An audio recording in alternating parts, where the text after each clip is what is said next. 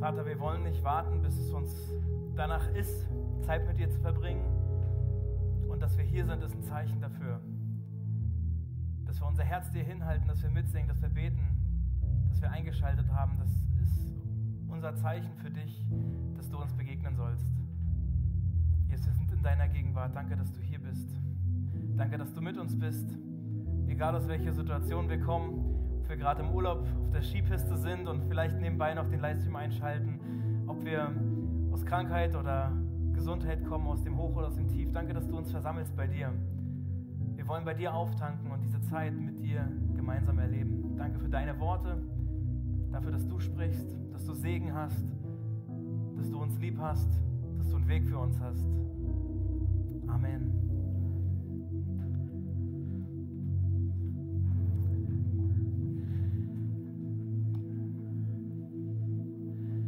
Ja, ein herzliches Willkommen hier in Berlin im ICF. Äh, schön, dass ihr auch im Livestream dabei seid. Ganz viele von uns sind momentan im Snowcamp. Und ähm, das ist sehr schön, es ist cool, wenn Leute die Chance haben, aufzutanken, miteinander unterwegs zu sein.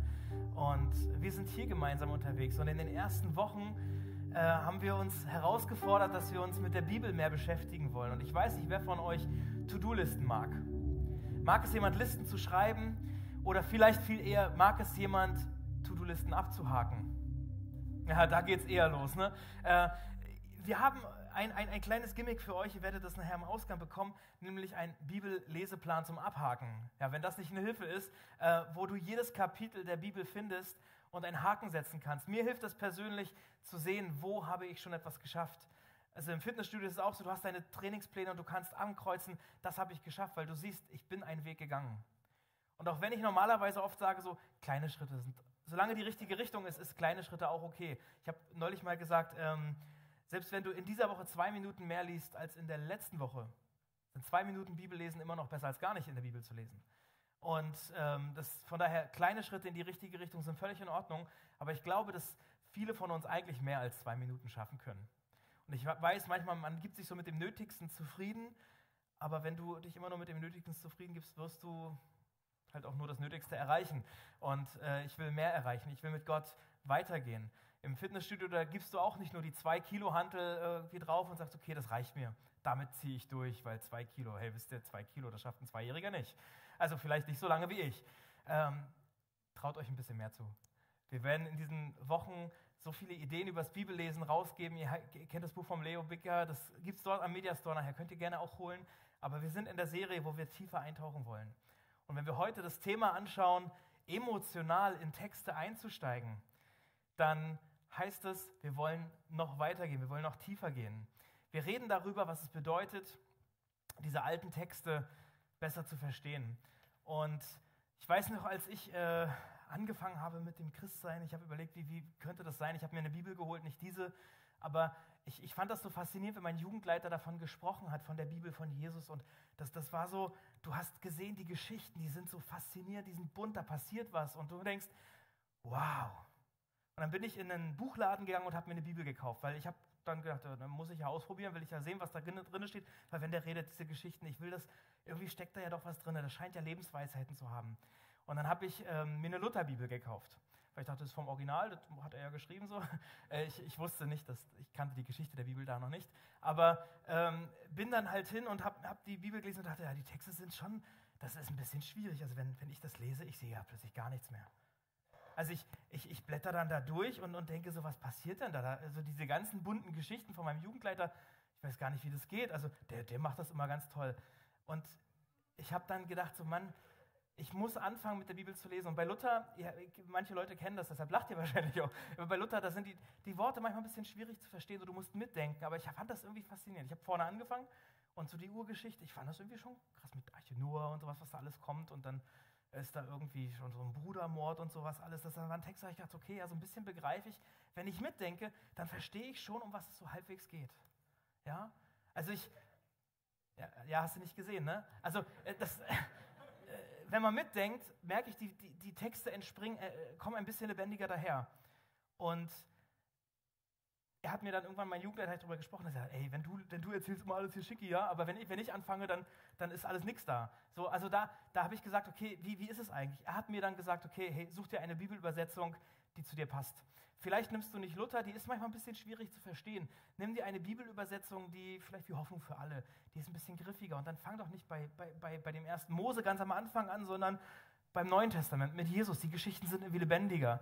Ich habe gedacht, naja, ich habe gedacht, ein Buch fängt man vorne an. So, ne? ähm, ich wusste auch nicht, dass es verschiedene Bibelübersetzungen gibt. Ich habe euch mal eine Übersicht äh, der gängigen Bibelübersetzungen mitgebracht. Und zwar ist es Übersetzern wichtig, entweder sehr nah am Urtext zu sein oder möglichst kommunikativ daherzukommen, also dass ein Text spricht. Also auf der einen Seite gibt es so die, die Fraktion oder das, die Teams, die daran arbeiten, dass du einen Bibeltext möglichst nah am Urtext hast, Wort für Wort übersetzt ähm, bei so diesen formgetreu wie Elberfelder Übersetzung, ja, da musst du schon mitdenken. Da musst du überlegen, was, was wollte der Autor, was wollten die Leute sagen. Da wird Wort für Wort übersetzt, ob das jetzt eine Redewendung ist aus der damaligen Zeit oder nicht. Es wird übersetzt, wenn man jetzt that now cannot be true. Das kann doch jetzt nicht wahr sein. Ja, oder there steps the bear. Ja, das, das würden in 50 Jahren die Leute nicht mehr so verstehen oder in 500 Jahren würden die Leute sagen, was haben die ihren Haustieren alles beigebracht, dass da ein Bär steppen kann? Ja, aber so diese Wort-für-Wort-Übersetzung, die, die klingen vielleicht manchmal ein bisschen schwierig, aber es steckt viel drin, wenn du eintauchst. Wenn du plötzlich ähm, die Fülle dahinter entdeckst. Es gibt zum Beispiel bei Worten, die, die da, da, gibt es manchmal so Worte, die, die in der Bibel sich durchziehen, aber da steckt viel, viel mehr dahinter. Ich habe irgendwann gelernt, dass es in der Bibel einen Unterschied gibt, ob du, wenn es da um Sex geht, ob du innerhalb der Ehe oder außerhalb der Ehe mit jemandem schläfst. Interessant, da gibt es Worte dafür. Ja? Bei Adam erkannte Eva da vielleicht schon mal so dieses, er erkannte sie. Da steckt nicht nur dieses, oh, jemanden zu erkennen, sondern das ist gemeint, wenn Sex innerhalb einer gesicherten Beziehung passiert. Er lag ihr bei, ist das, was bedeutet, wenn es außerhalb der Ehe ist. Also David und Bathseba zum Beispiel. Und da merke ich so, dass das lese ich und denke so gar nicht so viel, was, was soll da alles dran stecken. Aber plötzlich merkst du, wenn du vielleicht dir eine Bibel einen Kommentar nimmst oder, oder manchmal gibt es so Fußnoten oder du hast Erklärungen in der Bibel-App, wo du tiefer gehen kannst, wo du merkst, okay, so, so ein Urtext nachher, Übersetzungen, die sind gut, aber du musst ein bisschen mitdenken, um zu erfassen, um was es dort alles geht. Auf der anderen Seite hast du dann Übersetzungen wie Hoffnung für alle oder die Volksbibel. Da liegt nicht der Urtext zugrunde, sondern diese Übersetzer, sie versuchen, die Texte möglichst kommunikativ rüberzubringen. So rüberzubringen, dass der Text spricht, dass du als Leser verstehst, um was es geht. Und dann gibt es eine große Menge dazwischen. Ähm, der Punkt dabei ist, finde deine Bibel. Finde deinen Zugang, dass du merkst, okay, wie kann ich die Bibel lebendig machen? Wie kann ich aus diesen leeren Seiten, aus diesen alten Texten, die manchmal ein bisschen trocken daherkommen, wie kann ich möglichst viel rausziehen, dass ich in meiner Bibel lese, dass ich in meiner Zeit erlebe, es kann erfrischend sein. Ich mache das manchmal, dass ich einen Text nehme und an jedem Tag in der Woche eine andere Übersetzung gucke, weil du einfach nochmal die verschiedenen Aspekte auch mitbekommst, worum ging es den Schreibern, worum ging es den Übersetzern. Da sind so manchmal Nuancen, die sehr ähnlich sind und ich meine, manche kennen diesen Psalm 23, den habe ich mal als Beispiel mitgebracht. Also nur ein, zwei Verse davon, aber wo du die groben Unterschiede siehst, dass die Verse schon sehr ähnlich klingen. Ähm, der Herr ist mein Hirte, mir wird nichts mangeln. Und dann kommt dieses, er weidet mich auf grünen Auen, auf diesen, auf diesen Texten. Und du siehst, bei Luther ist dieses, es ist sehr formell, es ist, es ist lyrisch fast schon, ja. Aus, manchmal wird es aus Tälern, aus Auen, manchmal ist es eine All-You-Can-Eat-Bar, mal sind es Weideplätze, mal sind es äh, Wasserstellen, wo ich mich ausruhen kann, manchmal ist es frisches Wasser, manchmal ist es stilles Wasser, manchmal ist es ähm, eine rechte Straße, manchmal ist es der richtige Weg, der Pfad der Gerechtigkeit, ein sicherer Weg. Ihr merkt, es stecken unterschiedliche Aspekte drin, unterschiedliche Nuancen. Es ist der gleiche Text und er kann in ganz unterschiedliche Situationen hineinsprechen. Von daher, wenn du Ideen brauchst, in der Bibel-App, du kannst so einfach in die verschiedenen Übersetzungen hineingehen. Ein weiterer Weg, um einzutauchen, um Texte zu verinnerlichen, äh, können wir von unseren Kindern lernen. Ich weiß, ob du Kinder hast oder ob du dich erinnerst, wie es war, als du als Kind vielleicht Hörspiele geliebt hast. So, wenn du die Bibel hören möchtest oder wenn du, also auch heute gibt es das Phänomen ja noch, dass die gleiche Playlist drauf und runter läuft oder du hast im Auto dann die Kids hinten drauf und die Kassette läuft und immer wieder Freddy der Esel oder was auch immer gehört wird. Ja, die gleiche, die gleiche Playlist, das Kind ist mittendrin. Ich hatte natürlich auch meine Geschichten, die ich gehört habe und ich konnte alles auswendig. Äh, ich habe Freunde, die haben Kinder und manchmal kommen sie dann mit ihrem Lieblingsbuch und sagen, lies mir da bitte was vor. Und dann lese ich vor oder wenn dann die Kinderbibel dabei ist oder so und du liest dann bewusst was falsch. Ich weiß nicht, ob ihr das auch macht, ne? aber dann, dann ist es halt nicht, dann bringt er nicht fünf Brote, zwei Fische, sondern Pommes und Ketchup oder sowas. Ja, nee, das steht ja gar nicht. Die Kinder verstehen sofort, weil sie so in den Texten drin sind. Sie kennen die Wahrheiten so sehr, wie die Geschichte abläuft und du kannst ihnen gar nichts vormachen. Ja? Und da merke ich, hey, so würde ich auch gerne mit der Bibel sein, dass ich wirklich weiß, man kann mir nichts vormachen. Ich weiß, was dort passiert. Das wäre, wenn wir die Bibel so nehmen wie, wie Hörspiele, wie Lesebücher. Es gibt so gute Hörsch äh, Bibeln inzwischen, wo, wo, du mit Geräuschemachern, wo du Synchronsprecher hast, ja, oder dass du Geschichten selber laut liest. Dass ihr als Eltern die Chance nutzt, sagen, okay, ich lese meinem Kind die Geschichten vor. Vielleicht ist das ein Weg, um selbst in die Bibel einzutauchen. Wie kann ich noch in die Texte einsteigen und mit allen Emotionen begreifen? Indem ich mitdenke. Ja? Indem ich erfasse, um was es geht. Und ich weiß, dass da Menschen, die, die neu anfangen, die mit dem Bibellesen neu beginnen, die mit dem Christsein noch nicht so aufgewachsen sind, dass sie viele Vorteile haben, weil du die Texte zum ersten Mal hörst und nicht gleich innerlich denkst, ich weiß, was jetzt kommt. Ich schalte jetzt ab, ich weiß, jetzt geht er übers Wasser und dann passiert das und jenes. Ähm, ich überfliege dann nur noch, aber lass dir doch mal auf der Zunge zergehen, was da eigentlich passiert. Also meine Eltern haben damals mir das Lesen, nicht das Bibellesen, aber das Lesen beigebracht, indem sie sagten, Lesen ist wie Kino im Kopf. Du bist der Regisseur, du malst dir aus, wie das ist. Überleg, wie ist die Szene, wie, wie, wie waren die Leute, wie, wie, sind, wie, wie sehen die aus. Und wenn du dann liest von diesem Sturm, wenn du manchmal siehst, genau, danke sehr, äh, von diesem Sturm auf dem Wasser, wenn Jesus dort ist, ich habe immer gedacht, so ein Sturm, da, ich habe mir eigentlich Regen vorgestellt, ich habe es mir dunkel vorgestellt. Wir haben ja auch ein bisschen Wasser. Weil, äh, wenn das Salzwasser dein, dein, dein Gesicht erreicht, ihr wollt auch da hinten, ne? Ja. Ich weiß nicht, ob es so weit reicht, aber ich kann hier, also je nachdem, wie der, wie der, Entschuldigung, wie der, wie, wie der Sturm ist, aber wenn du einsteigst in die Geschichte, du überlegst dir, hey, da sind Leute, die von Jesus gesagt bekommen haben, wir sollen dort lang, Gott möchte, dass wir auf diese Seite gehen, dass wir dorthin gehen. Und du gehst mit und du tauchst plötzlich ein und merkst, wir fahren jetzt auf den See, wir gehen den Weg, den Gott vorgelegt hat und plötzlich wird es gefährlich. Plötzlich kommt ein Sturm grummelt in meinem Bauch, ich habe Angst und ich finde Gott plötzlich nicht mehr. Oder ich denke, Gott, schläfst du eigentlich? Und dann sehen die Jünger, wie Jesus schläft und sagen, Herr, du musst aufwachen, das, wir gehen doch hier unter. Du hast doch gesagt, wir sollen diesen Weg gehen, aber wir verstehen es nicht. Und plötzlich wird Jesus wach und sagt, warum habt ihr überhaupt Angst? Und er hebt die Hand und dann beruhigt den Sturm. Vielleicht hebt er auch nicht die Hand, aber er beruhigt den Sturm, er bringt wieder Frieden in die Situation. Einzusteigen in die Texte sich zu fragen, wo ist der Sturm in meinem Leben? Wo verstehe ich Gott nicht? Wo ich dachte, ich soll diesen Weg gehen, ich habe eine Entscheidung getroffen, gehe los und plötzlich wird es schwierig. Plötzlich sehe ich Gott nicht mehr. Vielleicht fallen dir, wenn du solche Texte liest, auch Menschen aus dem Umfeld ein und du denkst, ey, ich sollte für sie beten, weil in so einer Situation sehe ich das Ziel nicht mehr. Sehe ich Gott vielleicht nicht mehr. Ich habe vielleicht das Gefühl, dass Gott schläft. Wenn du in Texte eintauchst, kannst du sie eher begreifen. Dich zu fragen, welche Emotionen spielen da eine Rolle? Was haben die Leute miterlebt? Welche Gefühle haben die Menschen, die beteiligt sind? Was ist die konkrete Erfahrung, die sie machen? Lies mit, denke mit. Und ähm, die, die, die, Lehrer an jüdischen Schulen damals, sie haben versucht, über diese Texte zu reden. Sie haben in den Alltag hineingesprochen. Jesus hat so oft Beispiele aus der Natur genommen, aus dem, was die Leute erleben. Und die Lehrer an den jüdischen Schulen damals, sie hatten so, waren so Meister in dem, wie sie Texte näher gebracht haben. Ich weiß nicht, ob ihr das schon entdeckt habt, aber als die äh, Schüler damals das erste Mal sich mit der Tora beschäftigt haben, in den ersten Tagen haben die, haben die Rabbi-Lehrer ihnen ähm, Honigkleckse auf die Täfelchen gemacht, damit sie das von der Tafel herunterschlecken können, ja, um zu erleben, das, was sie lernen werden, ist es süß, es ist Reichtum. Honig war damals noch teurer, als, als er heute ist und so ein kleines bisschen Honig sollte den Kids, den Kindern damals zeigen, wie wertvoll es ist, was sie lernen. Kleiner Funfact, dieser, dieser eine ähm, äh, bekannte Vers aus Psalm 119, ja, die, dein Wort ist meine Lieblingsspeise. Also das ist das, was, was Gottes Wort ist, diese Bibel, sie ist süßer als der beste Honig. Sie, sie macht mich einsichtig, dein Gesetz macht mich einsichtig und klug. Deshalb ist jede Art von Falschheit mir verhasst. Ja, ich lerne das auch immer noch. Also ich äh, versuche wieder Bibelverse zu lernen, ja. Aber zu merken, dass das Wort Gottes ein Licht ist auf dem Weg. Diesen Vers, den sollten die, die, die Kinder, die Schüler, sollten ihn verinnerlichen. Und sie haben dieses Glas bekommen oder ein bisschen Honig bekommen, um zu lernen, was es bedeutet, Reichtum in Gottes Wort zu finden. Kleiner Funfact, die Bibel hat 1189 Kapitel. In der Hälfte dieser Kapitel ist der Psalm 118. Und der Psalm 118 ist eingebettet zwischen dem kürzesten und dem längsten Vers in der Bibel. Und der längste, nicht Vers, längste Kapitel, Psalm 119, da geht ganz viel um Wort Gottes. Also falls du mal drei Tage Zeit hast, um den Text zu lesen, so, da ist wirklich lang, ja, ähm, da geht es dabei. Neulich habe ich gelesen von der Berufung der Jünger. Jesus holt seine, holt, äh, beruft die Jünger und er schickt sie aus und er sagt, ihr werdet wie Schafe unter die Wölfe geschickt.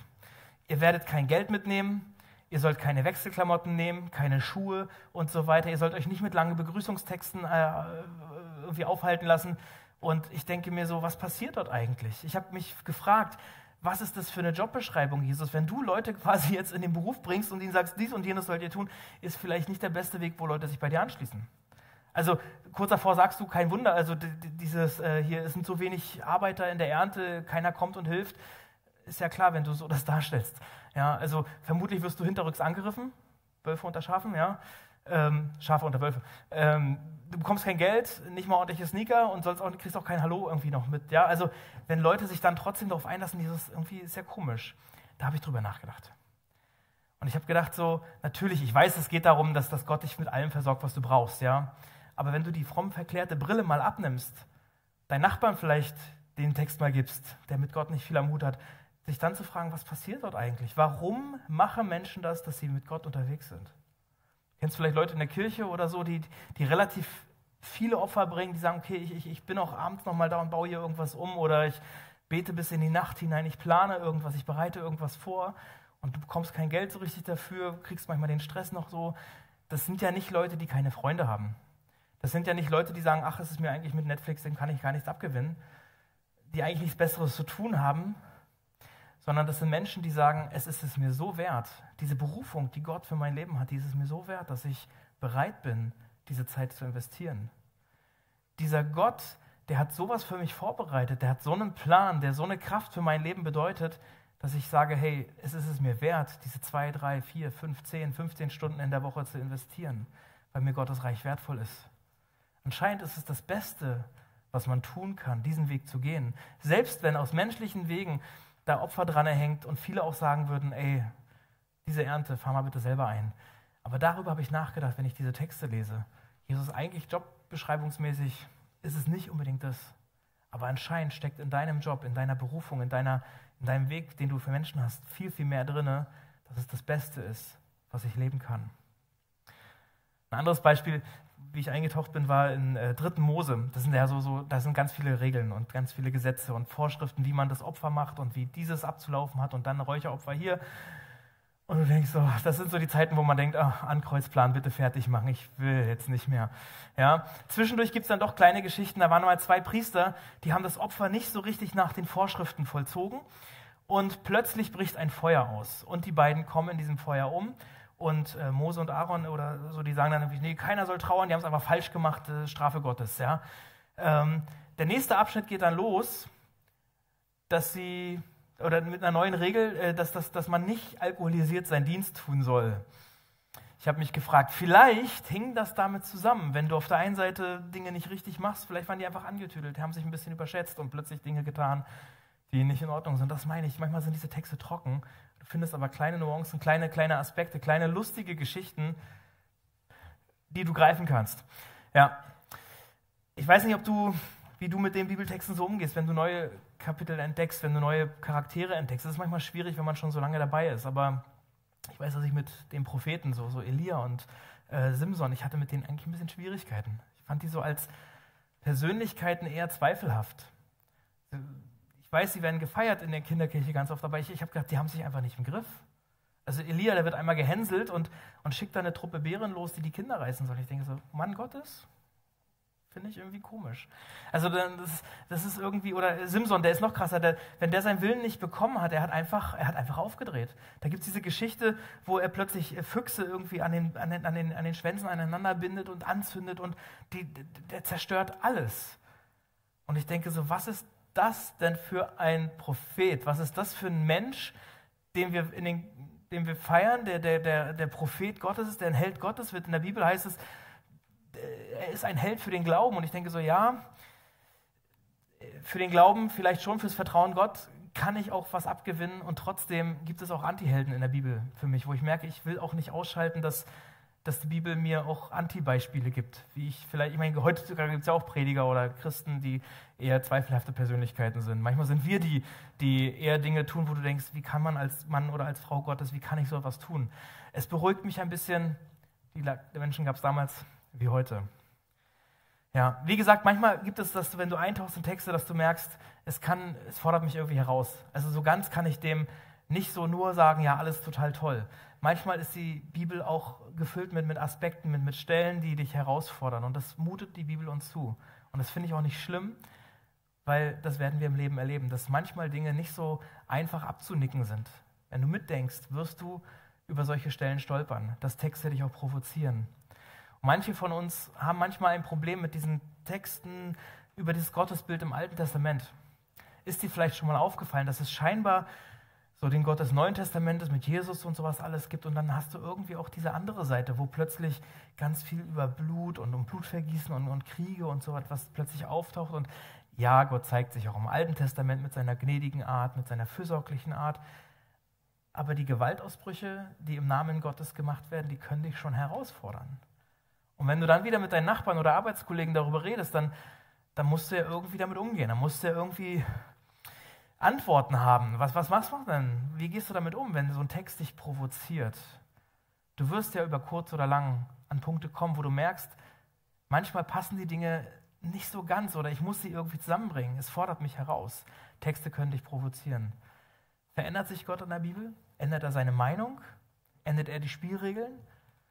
Haben wir das Thema Rache. Ja? Das, das ist äh, interessant. Bei, bei Kain am Anfang, da, da redet darüber, ähm, siebenfache Rache. Ja, wenn, wenn einer keinen, der seinen Bruder erschlagen hat, wenn er einem was antut, siebenfache Rache, das ist das Ding. Ein paar Verse später stehen die Männer Gottes schon da und sagen 77-fache Rache. Das ist das Gesetz. Oder bei 1. Mose 34, eine Vergewaltigung wird gerecht, indem alle, eine ganze Stadt, die ganzen Männer der Stadt werden plötzlich äh, umgebracht als Rache. Und ich denke so, okay, das, das Ding von Rache hat sich plötzlich hochgeschaukelt. Bei Mose plötzlich äh, wird ein neues Prinzip eingeführt, dieses Auge um Auge, Zahn um Zahn. Das ist, was wir oft kennen. Ja? Oder Jesus kommt im Neuen Testament und sagt, hey, wenn einer dich auf die eine Wange hält, äh, schlägt, dann, dann halt ihm auch die andere hin. Was ist jetzt biblisch Leben? Später sagt Jesus, segne deine Feinde. Also was ist der Weg, um biblisch sich mit der Rache zu beschäftigen? Das ist spannend, oder? Und die Bibel mutet es uns zu, dass wir zu unterschiedlichen Zeiten unterschiedliche Antworten bekommen. Wir erleben das den, mit den Kindern ja ebenfalls, dass wir zu unterschiedlichen Zeiten unterschiedliche Regeln aufstellen. Dass wir manchmal sogar mit innerhalb der Familie, wenn mehrere Kinder da sind, dass wir unterschiedlich hart sein müssen, dass wir unterschiedlich enge oder weite Grenzen setzen. Und ich glaube, dass Gott mit uns genauso umgeht. Dass er manchmal Antworten gibt, die in dieser Zeit wichtig sind, aber es kann sein, dass es für meinen Nachbarn, für meine Leute nebenan nicht so wertvoll ist. Dass vielleicht andere Sachen dort dran sind. Und vielleicht ist es im Laufe der Geschichte ebenfalls, dass Gott sagt, da will ich einen Aspekt gerade rücken. Da muss ich eingreifen. Da habe ich etwas für dich. Dass diese Unterschiedlichkeit in der Bibel weiter aufgeführt ist, dass sie heute noch da ist, fordert mich heraus, fordert uns heraus, mitzudenken und Antworten zu finden. Aber Gott mutet es uns zu, dass wir mündig sind, dass wir Antworten finden. Und es zeigt mir, dass wir nicht gleich alles verstehen müssen. Dass wir manchmal Dinge, ich habe damals in der Bibel oft so Fragezeichen rangeschrieben, wenn ich Dinge nicht verstanden habe, habe ich, ich wollte natürlich gerne gleich Antworten haben, aber ich habe irgendwann gemerkt, naja, ich kann nicht alles gleich begreifen, aber ich habe mir Fragezeichen rangemacht und ich habe mit Leuten gesprochen. Und manchmal habe ich nach Jahren erst Ideen von Antworten bekommen. Und aus manchen Fragezeichen sind heute schon Ausrufezeichen geworden, aber noch nicht aus allen Dingen. Und als ich neulich ähm, habe ich ein Bild wiederentdeckt. Das habe ich vom Patenkind bekommen. Und ich weiß nicht, ob ihr Kopffüßler kennt das sind so, so nehmen Kinder in einer Zeit ihres Lebens die Welt wahr. Die Menschen haben einen Kopf und direkt da dran sind die Füße. So sind Menschen. Irgendwann stellen sie fest, naja, Menschen haben ein bisschen mehr, sie haben auch einen Bauch, bei manchen sind sie größer, kleiner, Arme und so weiter. Aber Kinder und Menschen wachsen heran, dass sie plötzlich merken, die Welt ist komplexer. Die Welt ist größer als das, was ich bisher wahrnehme. Und diese Wahrheit ist für ihre Zeit auch richtig und trotzdem gibt es eine größere Wahrheit. Und ich glaube, dass es genauso im Christsein ist, dass manchmal die Komplexität dieser Welt für uns noch gar nicht begreifbar ist. Dass wir, indem wir älter werden, indem wir weitergehen, indem wir uns entwickeln, dass wir manchmal merken, wir verstehen Dinge plötzlich anders. wir stolpern plötzlich über Dinge. Wir merken aber auch, wie Gott Antworten gibt, wie er uns ein Verständnis gibt. Und vielleicht sind manche Antworten auch erst in der Ewigkeit für uns dran. Für manche Antworten, für manche Fragen habe ich inzwischen Antworten, manches habe ich einsortiert, ähm, für manche Dinge noch nicht. Manche Dinge, die Menschen über Gott erlebt haben, kann ich für mich einsortieren. Manche Erlebnisse, wo ich, die ich Gott zugeschrieben habe, äh, weiß ich im Nachgang auch so, naja, ob das jetzt wirklich alles von Gott war, wage ich auch zu bezweifeln, ja, wo ich überall Zeichen gesehen habe und Antworten gesehen habe. Ja. Aber ich entwickle mich ja ebenfalls. Wir entwickeln uns. Äh, von daher denke mit, sprich über deine Fragen. Geh in deine Kleingruppen, nutze diese Zeiten, wo du merkst, ich kann voneinander lernen, ich kann mir Inspiration holen. Es ist gut, Fragen zu haben. Und Fragen wirst du nur haben, wenn du liest. Du wirst nur ähm, Fragen bekommen und stolpern, wenn du Erkenntnisse hast, wenn du in Texte eintauchst. Im letzten Jahr habe ich einen coolen Satz gefunden, der ist nicht von mir, aber den, den fand ich sehr hilfreich in diesen ganzen Themen. Äh, wie ist es eigentlich im Alten Testament, im Neuen Testament mit den Gottesbildern, die sich da so auftun? Und der Satz war, dass Gott sich vereindeutigt. Also er, er, er, kommt plötzlich auf den Punkt, er wird immer eindeutiger, er wird konkreter. Bei all den Vorstellungen über Gott, bei den unterschiedlichen Erfahrungen, die Menschen mit Gott gemacht haben, kommt Gott zu der Ansicht, dass es gut wäre, konkreter zu werden, eine eindeutige Botschaft zu senden und zu demonstrieren, wie er wirklich ist. Und deshalb wird er Mensch. Deshalb ist die Entscheidung, dass Jesus in diese Welt kommt, dass Gott anfassbar wird, dass er greifbar wird, dass er sich eindeutiger zeigt. Gott ist nie anders, als er sich in Jesus geoffenbart hat. Gott ist nie anders, als er sich in Jesus gezeigt hat. Es gibt ein paar Stellen, wo Jesus selber von sich sagt, wer mich sieht, wer mich berührt, wer, wer mich sieht, wer mich anschaut, der sieht den Vater. Ich bin das Abbild. Du kannst, wenn du Gott verstehen willst, dann guck doch auf Jesus. Ja, im Kolosserbrief, da heißt es, der Sohn ist das Ebenbild des unsichtbaren Gottes. Also ja, Gott ist unsichtbar, er ist nicht so greifbar. Manche Menschen erleben ihn so, manche so. Die einen sind voll in den, in den Kopferlebnissen und, und merken, hey, ich verstehe plötzlich die große, weite Welt, ich kann Dinge begreifen, ich bin ein Freund von Theologie. Andere sind eher die emotionsgeleitet und merken, oh Gott, du, du siehst meine Seele, du weißt, wie es mir geht. Beides ist wahr. Aber wenn du die Fülle entdecken willst, guck auf Jesus. Er ist das Bild, das Ebenbild des unsichtbaren Gottes. Kolosser 2, Vers 9, die ganze Fülle von Gottes Wesen zeigt sich in Jesus. Das ist nicht nur ein Teil des Charakter Gottes, sondern die ganze Fülle. Mit anderen Worten, Gott ist nie anders, als er sich in Jesus geoffenbart hat.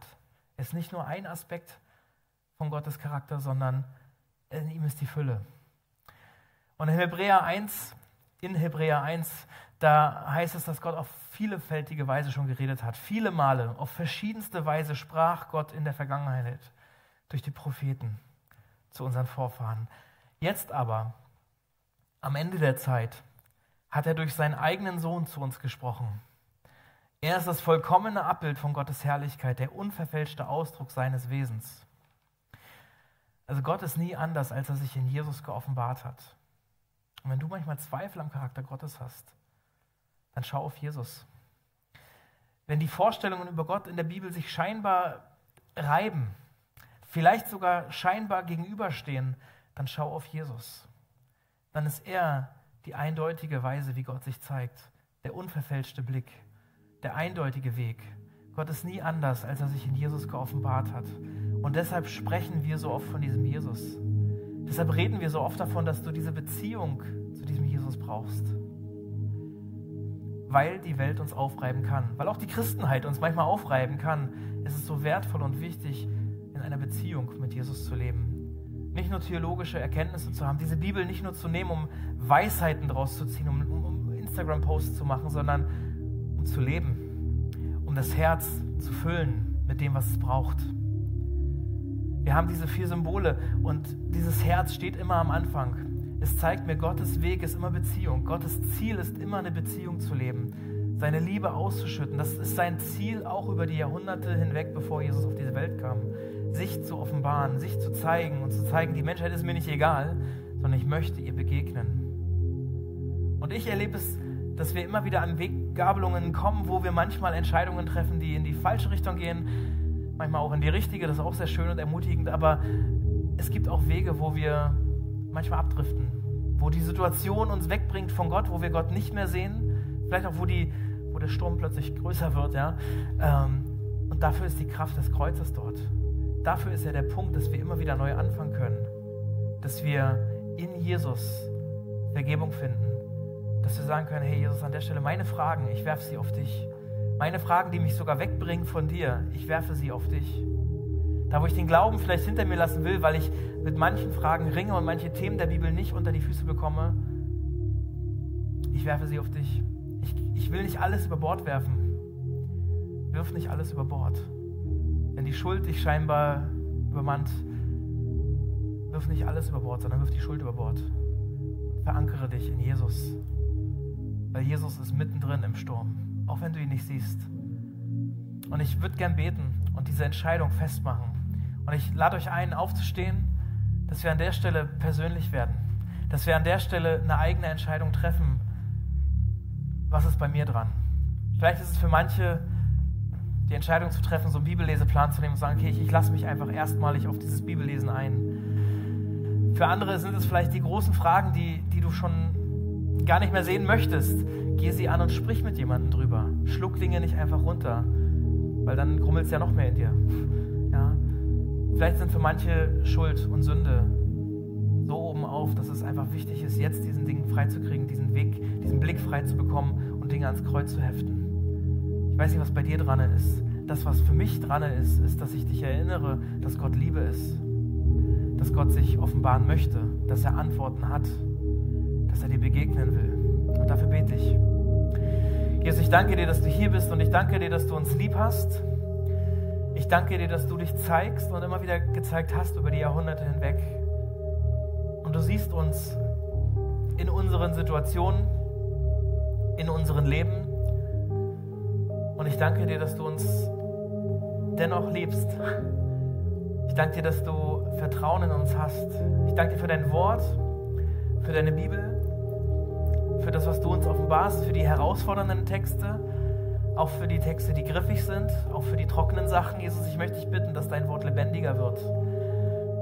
Stell uns in Situationen, wo wir merken, plötzlich werden Texte lebendig oder wir haben Antworten für Fragen. Wir können Ermutigung geben, wo, wo Menschen ja, Fragen haben oder nicht ermutigt sind. Jesus, ich bitte dich, dass du dich offenbarst, dass du dich zeigst. Jesus, das, was uns manchmal hindert, dir näher zu kommen, wir wollen das dir hinhalten. Wir heften das jetzt ans Kreuz innerlich, vielleicht nachher auch mit dem Zettel, aber Jesus, wir, wir, geben dir unsere Schuld. Wasch unsere Herzen rein zieh neu in unsere Herzen ein. Jesus, danke, dass du unsere Gefühle kennst, unsere Fragen kennst, unsere Verletzungen kennst. So wie ich bin, so komme ich zu dir und ich möchte dich bitten, dass du mir begegnest, dass du uns segnest in dieser Woche. Jesus, wir halten dir unsere Herzen hin.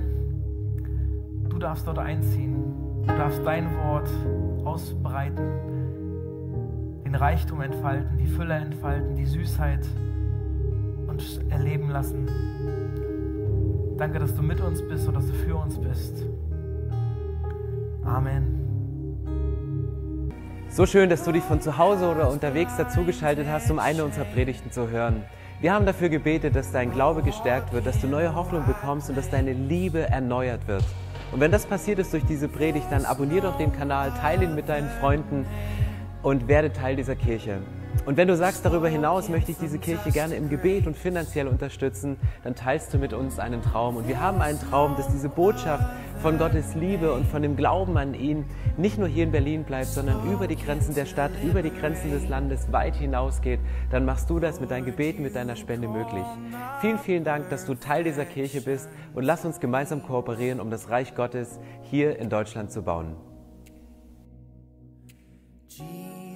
Jesus, you